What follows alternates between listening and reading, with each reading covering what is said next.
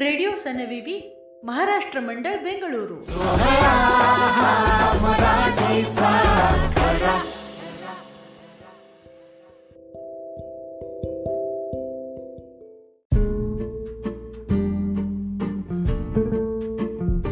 सनविवीच्या साहित्योन्मेष स्पर्धेतील मार्च महिन्याच्या अंकात छापून आलेला लेख नीस इज नाईस. लेखिका पूजा सोनावणे. अभिवाचन सुचेता विप्रदास. तर ऐकूया नीस इज नाईस.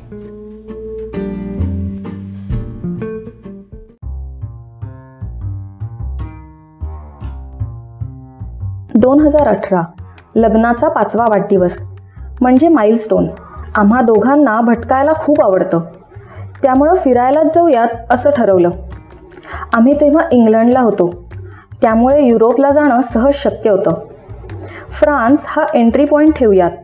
कारण फ्रेंच एम्बसी जास्त विजा देते हे माहिती होतं. सगळं ठरवलं बुकिंग्स केले आणि विजा काढायला लंडन गाठलं.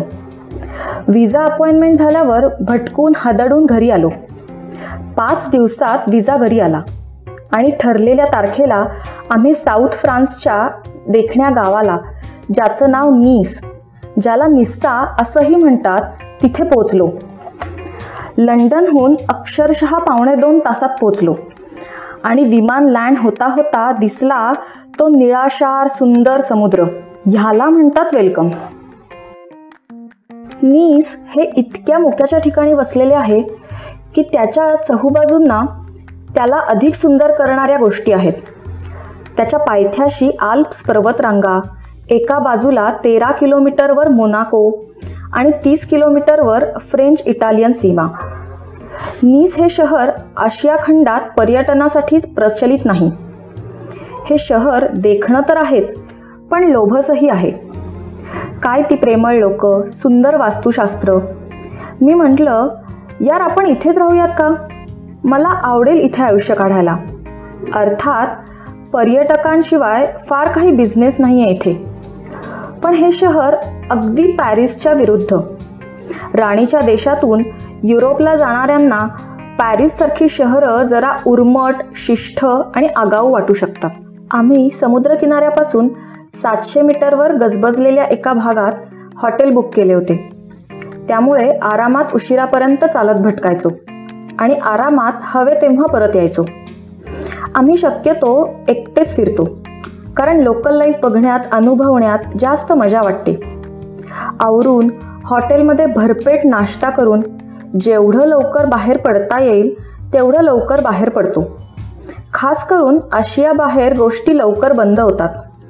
त्यामुळे जर तुम्हाला सगळं बघायचं असेल तर सकाळी लवकर निघणं हे महत्त्वाचं आहे. मी भटकण्याबाबत जरा हावरट असल्यामुळे मला सारखं वाटतं की जे काही आहे ते मनसोक्त फिरून घेऊयात.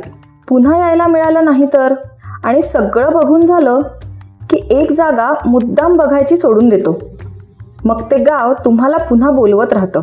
ओल्ड टाऊन इथलं मार्केट फुलांसाठी प्रसिद्ध आहे. अरुंद रस्ते रंगीबेरंगी आणि नयनरम्य असं हे ठिकाण. सुप्रसिद्ध बीचच्या अगदी समोर आहे. या दोन्ही गोष्टींच्या मध्ये एक मोठा रस्ता आहे. जिथे कसिनो कॅफे पब्स रेस्टॉरंट्स आहेत. बीचवर ठिकठिकाणी गायक गाणी म्हणत असतात वाद्य वाजवत असतात. कॅसल हिल पार्क हे उंच डोंगरावर आहे. खूप चढून जावं लागतं. वरती गेल्यावर छोटंसं कारंज आहे. आणि पुढे चालत गेल्यावर खेळायला आणि बसायला जागा आहे. तिथेच एक व्ह्यू पॉईंट आहे जिथून हार्बर दिसतं. प्रोमोनाड हे एक पार्क आहे जिथे एक भलं मोठं कारंज आहे. तिथे संध्याकाळी वेगवेगळे स्ट्रीट परफॉर्मर्स परफॉर्म करतात. माणसांनी व्यापलेली जागा जिथे प्रतिभावंत कलाकार आपली कला निरपेक्षपणे सादर करून लोकांची दाद मिळवतात. इतका सुंदर पाण्याचा रंग खरा नीसच्या समुद्राचाच पाहिला आणि याला फ्रेंच रिवेरियाचा भाग असल्याचा मान का मिळालाय ते कळालं. आम्ही पाच दिवसांपैकी एक दिवसाची टूर केली. त्यात आम्ही is Saint Paul de Vence Cannes. तेच कान्स जिथे ऐश्वर्या रायला बोलावलं जातं नेहमी. आणि मोनाको अशा चार ठिकाणी जाऊन आलो. धम्माल ड्रायव्हर दादा होते. त्याने आपल्या फ्रेंच ढंगात मस्त रंगवून रंगवून माहिती सांगितली. आणि मी पुन्हा नवनवीन गावांच्या प्रेमात पडत गेले. ह्या ट्रिपमध्ये आम्ही एका परफ्यूम फॅक्टरीला फ्रॅगोनाडला गेलो होतो.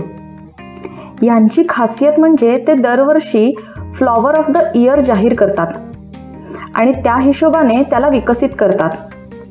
एका फुलाच्या जोरावर ते अनेक परफ्यूम्स बनवतात.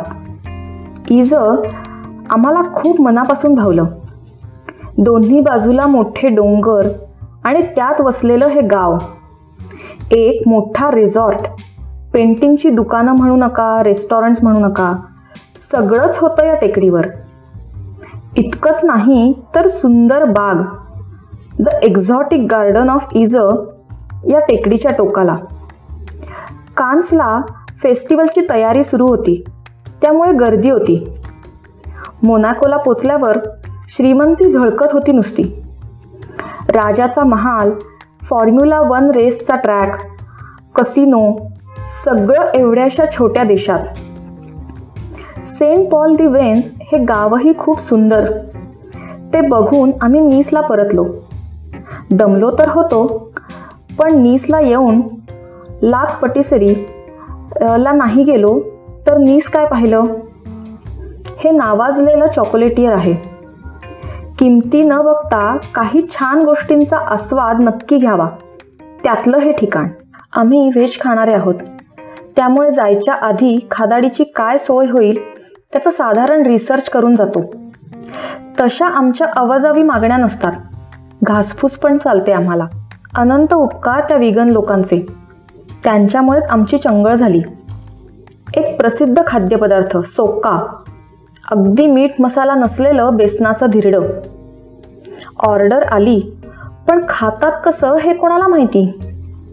टेबलवर फक्त ऑलिव्ह ऑइल मीठ आणि मिरपूर.